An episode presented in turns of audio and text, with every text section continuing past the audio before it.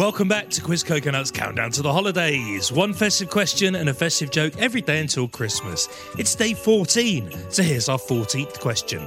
I'm going to give you three facts, then tell me whether you think they happened or didn't happen on Christmas Day. The first one is Christmas Island being discovered?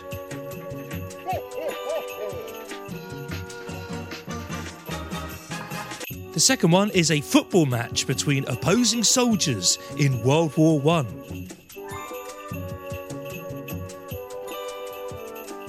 And the third one is the lowest temperature ever recorded. So, as a recap, Christmas Island, football match, and temperature. Pause the pod if you need more time, or leave it playing for today's bad joke. This is today's bad joke. Why does Donald Trump have his Christmas dinner on a plastic plate? He doesn't get on with China. That was today's bad joke.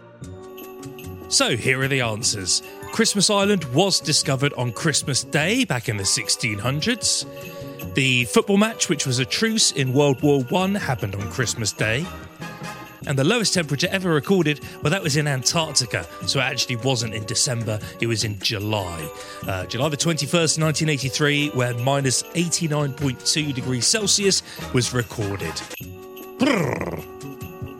We'll be back tomorrow with another festive trivia question. Bye!